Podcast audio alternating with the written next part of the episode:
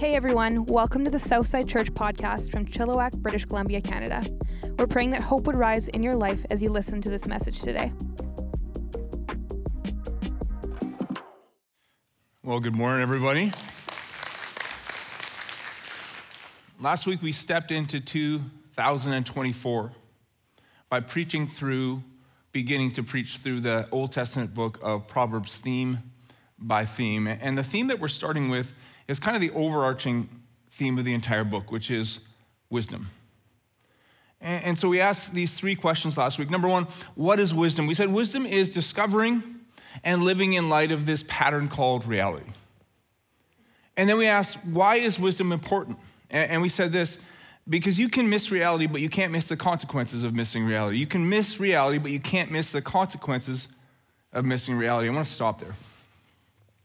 Before I go any further today, I want to talk about two biblical terms. They both start with a C conviction and condemnation. It's absolutely imperative as we walk through this series that we understand the difference between conviction and condemnation. Conviction is the language that God speaks. Conviction, if you ask me to summarize it in a short phrase, it would be this from now on. From now on. That's conviction. Like, I get in my car and I decide I want to take a road trip to Red Deer, Alberta. I get on a Highway 1 and I head straight west. And somewhere along the line, somebody says to me, You're going the wrong way. So I turn around and I say, From now on, if I want to get to Red Deer, I'm going to drive east. From now on. Conviction is the language that God speaks. The other C word is condemnation. Condemnation is the language of your spiritual enemy, the devil. If I had to summarize condemnation in a phrase, it would be this all is lost all is lost. I get in my car and I'm planning on going to Red Deer, Alberta, and I hit Highway 1 headed west, and somebody says, You're going the wrong way. Condemnation says, All is lost now. I'm just going to keep driving right into the Pacific Ocean because I am sunk. All is lost.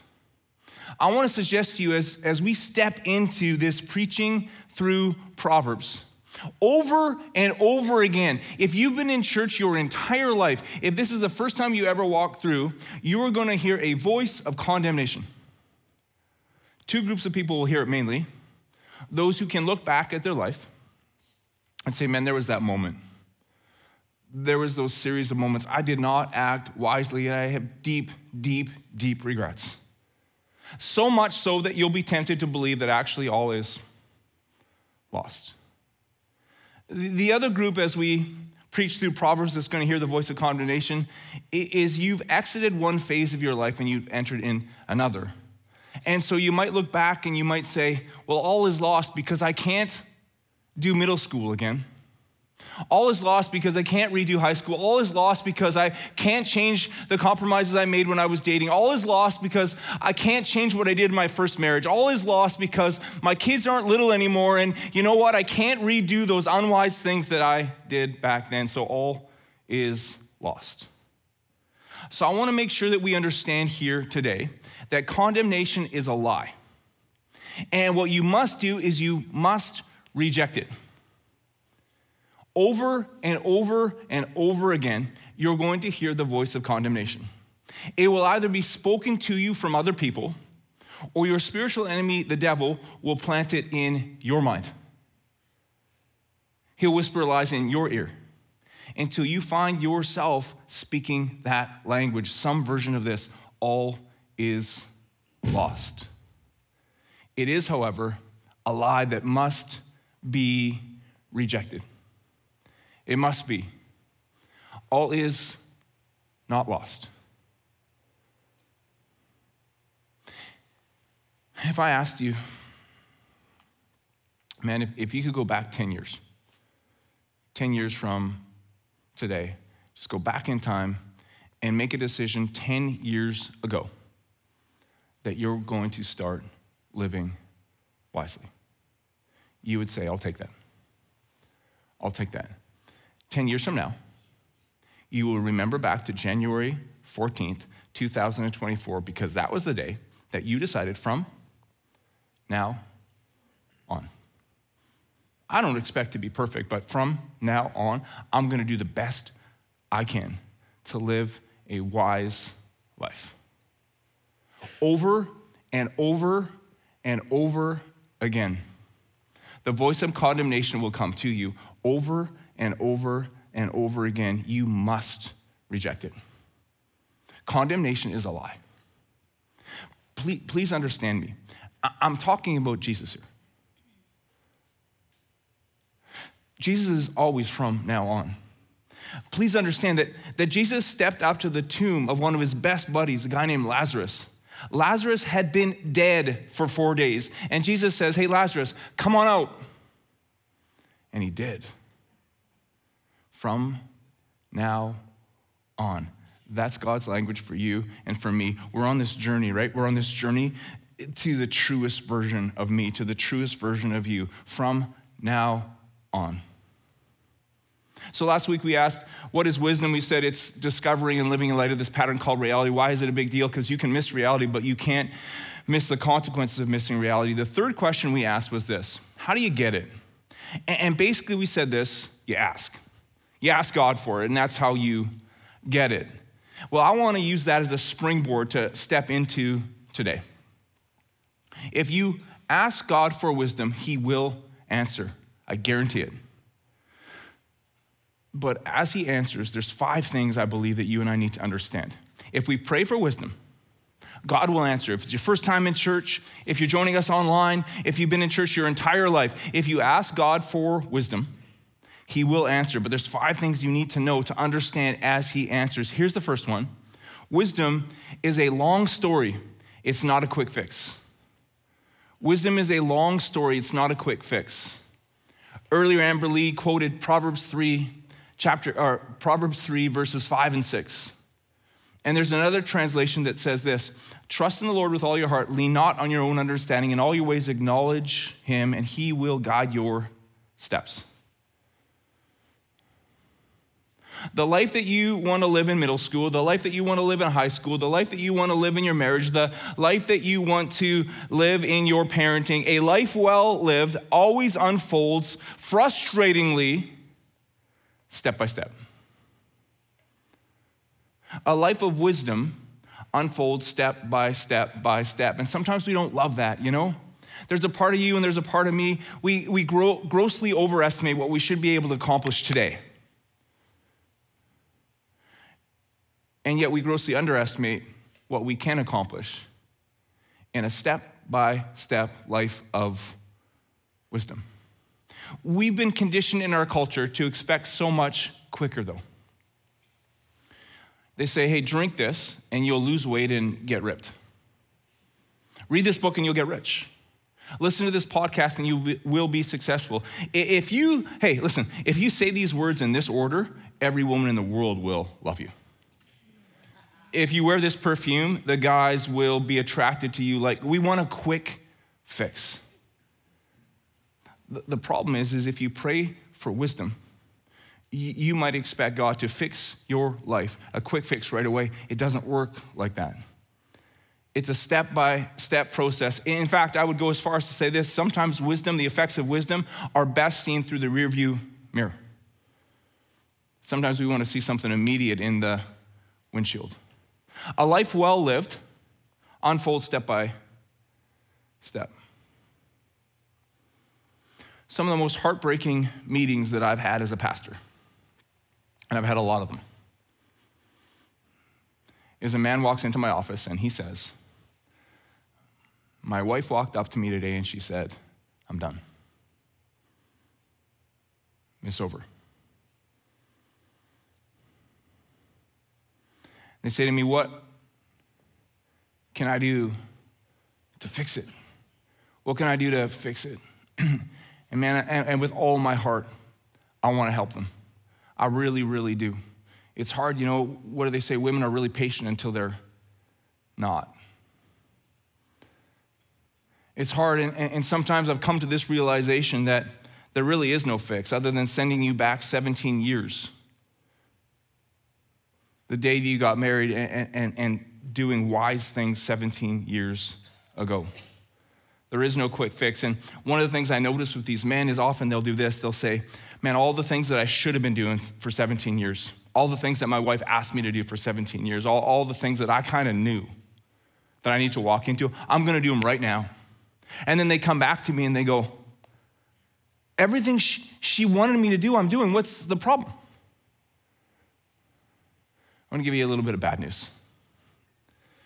Here's the problem when you do that. She says, I'm done, right?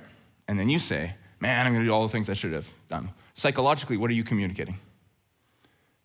She thinks this, even if it's just subconsciously. When I say I'm done, you do the stuff. And when I'm not done, you ain't to do the stuff.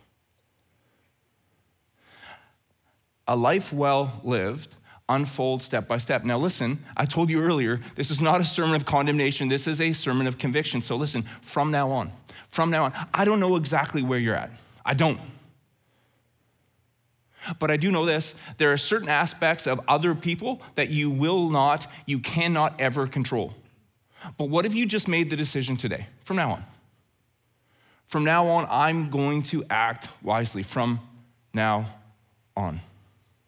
I truly believe if you do that, what will unfold, regardless of what other people do, what will unfold, uh, uh, unfold is the truest version of you from now on.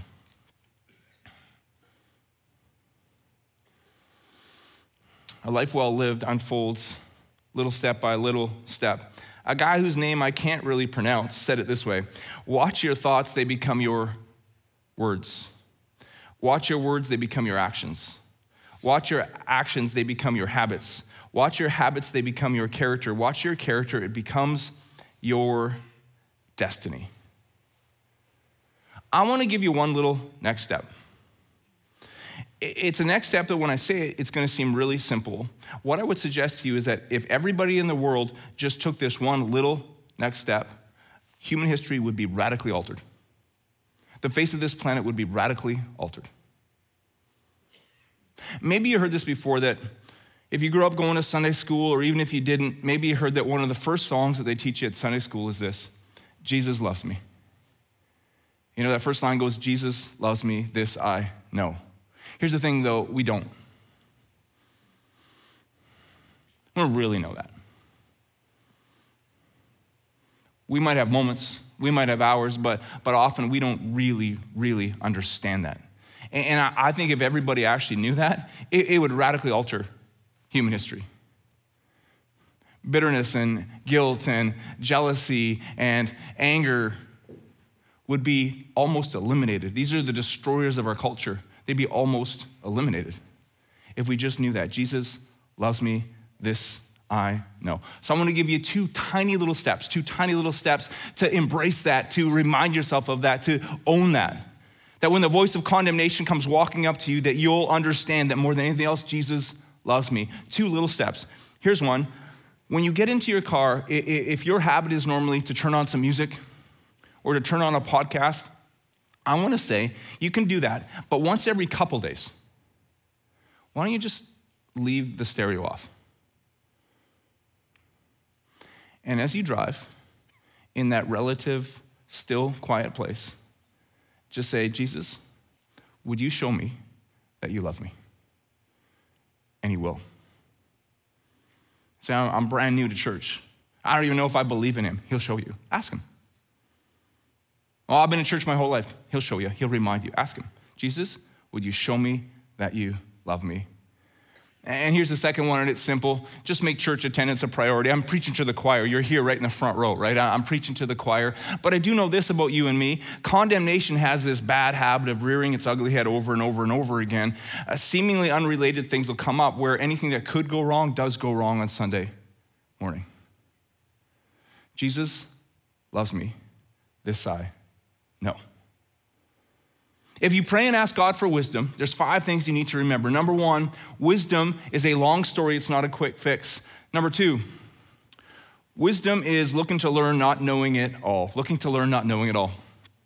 So years ago, I decided to shave all my hair off, right down to the mahogany, okay? So just shave my head. And I was so stoked, like incredibly excited about it. And so I said to Corinne, I said, Corinne, I'm shaving my, my hair off. It's going to be amazing. I'm shaving my head. And she was quiet for a couple minutes.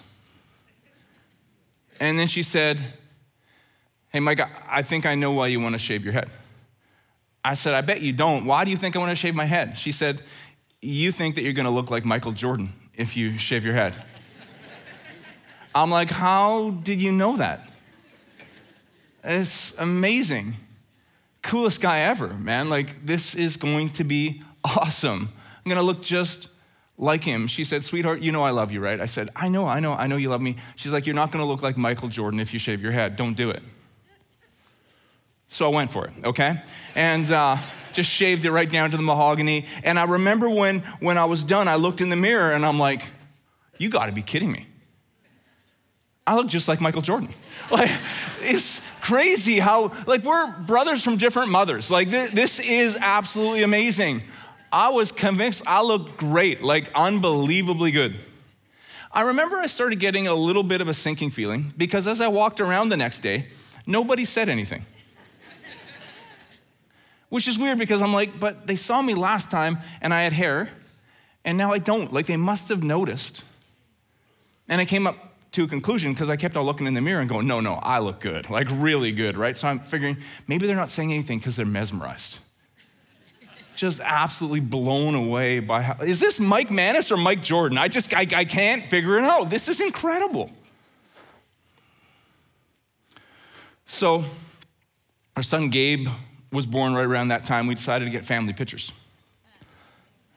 And after we got family pictures, they sent us an email kind of to pick one, you know, to pick one. And, and I was so excited. I, I opened up the email and I looked and I'm like, I don't, I don't really look, I don't look like Michael Jordan. That's not what I look like in the mirror at all. Do you want to see a copy of the family picture? As if. Crazy? Not a chance. So I started growing my hair back immediately. we got one of those family, we got one of the family pictures blown up at the top of our stairs, you know, and every night I'd walk up. But after about three weeks, uh, Corinne actually took some Spanish moss, okay, that she had been using for crafting, and uh, she, she put it on my head.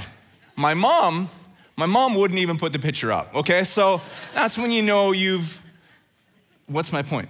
Don't do that, okay? Don't do that. If you know it all, you don't. If you know it all, you can't grow in wisdom. Let me make it a little bit clearer and maybe even a little bit encouraging, okay?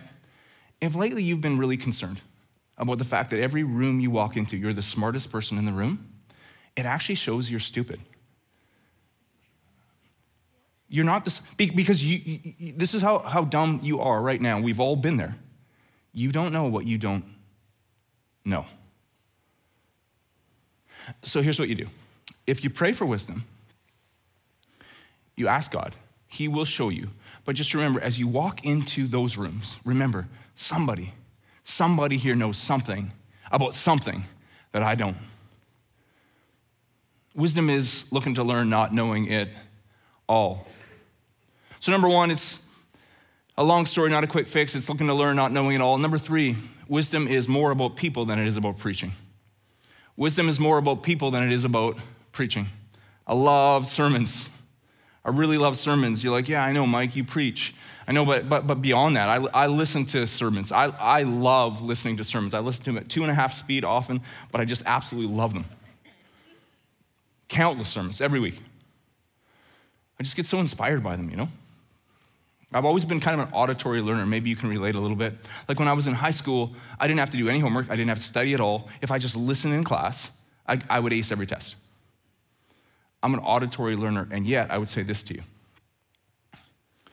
I've been radically, exponentially more changed by the people who love me than by the sermons which inspired me. I've been exponentially more changed by the people who love me than by the sermons which inspire me. Now go, don't get me wrong, remember earlier I said make church attendance a priority. Come back, please come back. You know, I, I, I, think, I think sermons are so, so helpful. But the people you surround yourself with, that'll change your life. The people who love me have changed me incredibly, starting with Jesus, my wife, my kids. There, there, there's people a part of Southside to this day. And their friendship and their loyalty and their love has radically changed the course of my life. And so I would say this to you. I would say this to you. Just make sure you understand that. Like, I hope that you come in here and, and, you find a sermon that inspires you, but more than that, I hope people say this about Southside Church a lot man, what a friendly church, what a friendly church, what a friendly church, which is great. I love that we're a friendly church. But here's what I know that you need you need friends at church. You need more than just a friendly church, you need friends at church. And I know Emma mentioned it already, but I want to give you a, a suggestion and a plug. W- would you be willing to step out and get connected at Southside? Today, after second service, there's this thing called Southside 101. 1245, childcare, lunch for your kids, lunch for you. Here's what it really is it's making that transition between Southside being a place where there's sermons that inspire you to finding a couple people in your corner who actually love you. Love Jesus, love you. That's how you grow in wisdom. So, when you pray to God for wisdom, understand these things. Number one, wisdom is a long story, it's not a quick fix. Wisdom is looking to learn, not knowing at all. Wisdom is more about people than it is about preaching. And fourth, wisdom is about application, not just information. Knowing a lot of stuff doesn't make you wise. We get that, right? Knowing a lot of stuff doesn't make you wise. Information alone doesn't really change your life. Information, when applied, however, changes your life. Information, when applied, however, will lead you down this road called wisdom. You pray to God and you ask Him for wisdom. What He's going to do is He's going to give you a next step. Now, you can choose to take it or you can refuse to take it. If you choose to take it, you're going to take a little step, a little step, a little step in the direction that you were created to walk. You're going to become more wise. Proverbs 3 says this Honor God with everything you own, give him the first and the best. Your barns will burst, your wine vats will brim over. It's funny because a vast majority of people attending North American church know that. A vast majority of people who attend church in North America know that. That God's plan is this that you would bring back to Him the first tenth of what He's blessed you with, right? And, and the promise is this that He'll bless you more with the remaining 90 than you could bless yourself with 100. That's the promise. Here's the thing a vast, vast, vast majority of North American church attenders know that. And a vast majority of North American church attenders do not do that. What do they say? The last thing to get saved is your wallet, right? Ever, ever hear that? Uh, but all joking aside, it's just a trust thing. It's just a trust thing. Like, God's just gonna keep on giving you a next step sometimes I even hear people say stuff like this, like, man, like, I went to church for years and years and years, and all they ever talked about was this one thing. Might be money, might be sex, might be relationships. And it's not actually true that that's all they're ever talking about, but God's just gonna keep at that one area in your life until you trust Him. So, so here's what I've been praying for you. Has nothing to do with finances. I've been asking that God would give you a next step. Could be financial, could be relational, Uh, about your marriage, about your family, about your parenting. Could, could be about your emotional health, your mental health. It could be about your career. It could be about your job. It could be about the place that you live. I've been praying that God would give you a next step. For many of you here today, He already has, and you know what it is. What I want to tell you if you pray and ask God to give you wisdom, He will but it won't just be in the form of information over and over and over again. He's going to ask you to step into this place of incredible trust, which is application, taking what He's given you and actually doing it. And then you're going to grow in wisdom. Okay, so when you pray and ask God for wisdom, you understand it's a long story, not a quick fix. It's looking to learn, not knowing it all. It's more about people than it is about preaching. It's about application, not just information. And finally, fifthly, it's an eternal perspective, not a narrow focus. You read through the book of Proverbs over and over and over again. Proverbs says this adversity, adversity will help you grow wise. Man, I wish that wasn't true.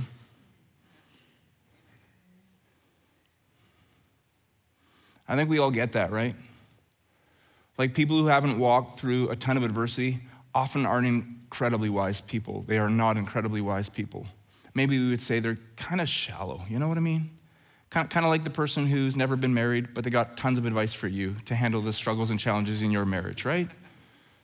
Or, or the person that has no kids, but they got a ton of opinions on how you should raise your kids when they've never had that battle that can be raising kids. I, I think that's true.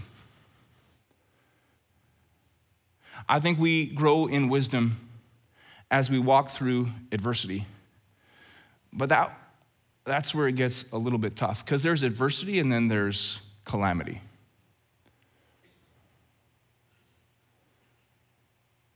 Adversity is I failed a quiz in middle school. My high school girlfriend broke up with me.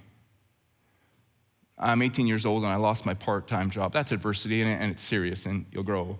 But then there's something else, there's a whole other level calamity, tragedy, trauma. It's not like I failed a test in middle school, it's like I got some tests back from the doctor and it's not looking good. It's not like my, host, my high school girlfriend broke up with me. It's like I've been married for 12 years and it's over. And while Mike can stand up there on the stage and go, from now on, from now on, from now on, here's the truth. That might be true, but when it comes to my marriage, it's lost. Adversity is I lost my part time job when I was 18 years old. Tragedy is I lost someone in my life who I really, really love. And I had to say goodbye way too soon. See, it's funny because I heard people say before, what doesn't kill you makes you stronger. I don't think so. I don't. I don't think that. I think that there's a level of tragedy, there's a level of trauma that people in this room, people watching online have walked through. And maybe eventually, but for years and years and years, it doesn't make you stronger, it leaves you reeling and lost. What do we do with that? In Proverbs chapter 30, there's a guy named Agur who wrote this The skeptic swore there is no God. No God. I can do anything I want. I'm more animal than human. So called human intelligence escapes me. I flunked wisdom. I see no evidence of a holy God. Has anyone ever seen anyone climb into heaven and take charge? Grab the winds and control them, gather the rain, rains in his bucket, stake out the ends of the earth. Just tell me his name. Tell me the names of his sons. Come on now. Tell me. Agur is saying this like, I went through a stage in my life and, and I experienced calamity, I experienced trauma, I experienced tragedy to such a degree that I said, Certainly there can be no God. He goes on, however, in this same chapter, and he says this There was something deep inside of me that said this there's got to be more. There's got to be more. There's got to be more to life than this. There's got to be more hope. There's got to be more hope than what I'm seeing. There, there's got to be more life, more joy, more peace than I'm currently experiencing. There's got to be more than this. And he came to the conclusion that actually the brokenness in this broken world didn't drive him away from God, it drove him to God as the only source of more. That certainly we must need hope. We must need help. We must need peace. We must, we must need life that goes above and beyond this broken world. It's an eternal perspective. It's an eternal perspective. C.S. Lewis put it this way Imagine yourself as a living house. God comes in to rebuild that house. At first, perhaps, you can understand what he is doing. He is getting the drains right and stopping the leaks in the roof and so on. You knew that those jobs needed doing, and so you are not surprised. But presently, he starts knocking the house about in a way that hurts abominably and does not seem to make sense. What on earth is he up to? The explanation is that he is building quite a different house from the one you thought of throwing out a new wing here, putting on an extra floor there, running up towers, making courtyards. You thought you were going to be made into a decent little cottage, but he's building a palace.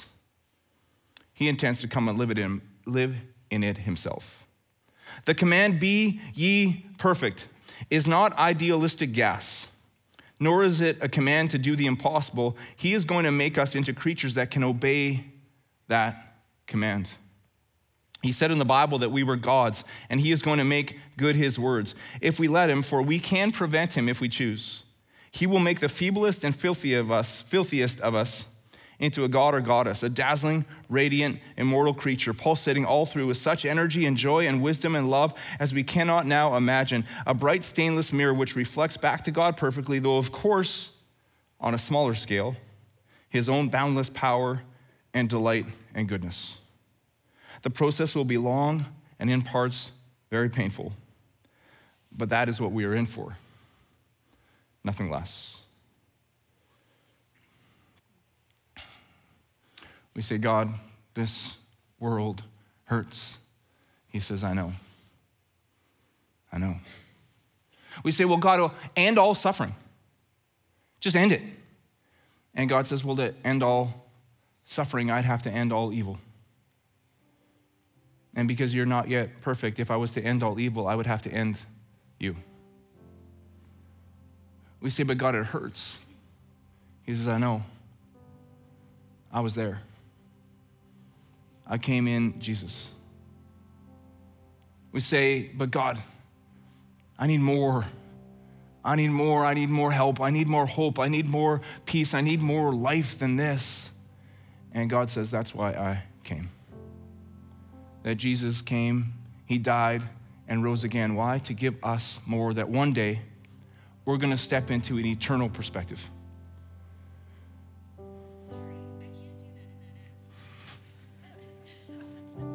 But God can.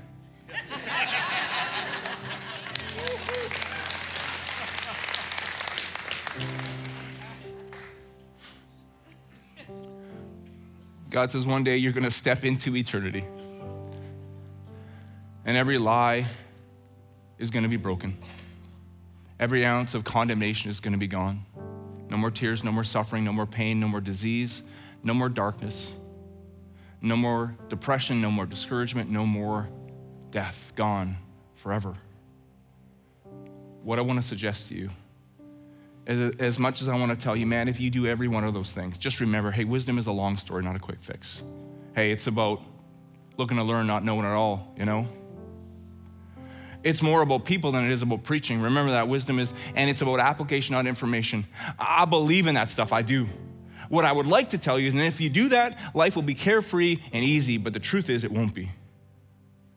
So I can't end this sermon without telling you there's a perspective.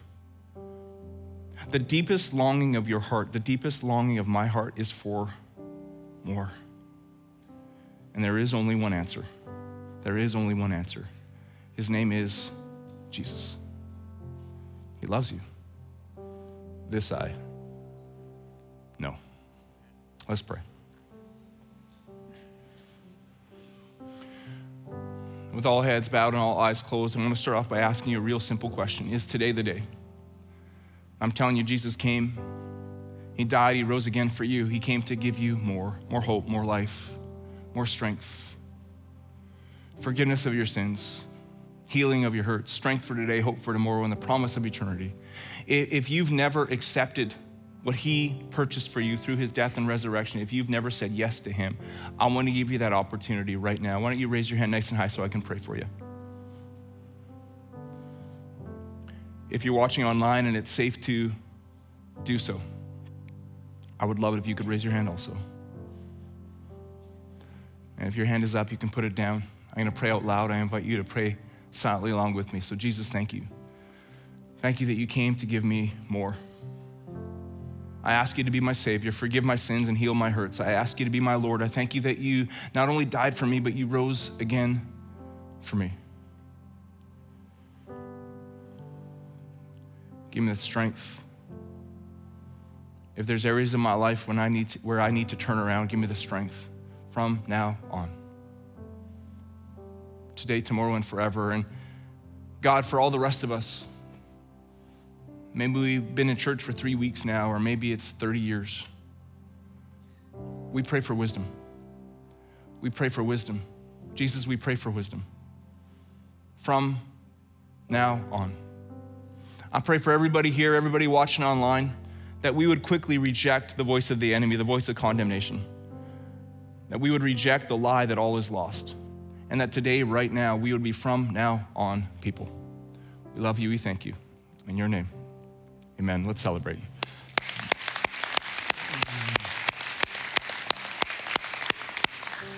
We'll see you next week.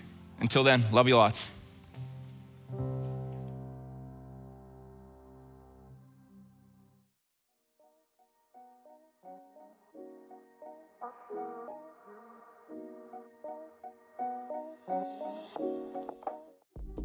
Again for listening. To hear more messages like this one, make sure to subscribe and check out our podcast channel for past episodes.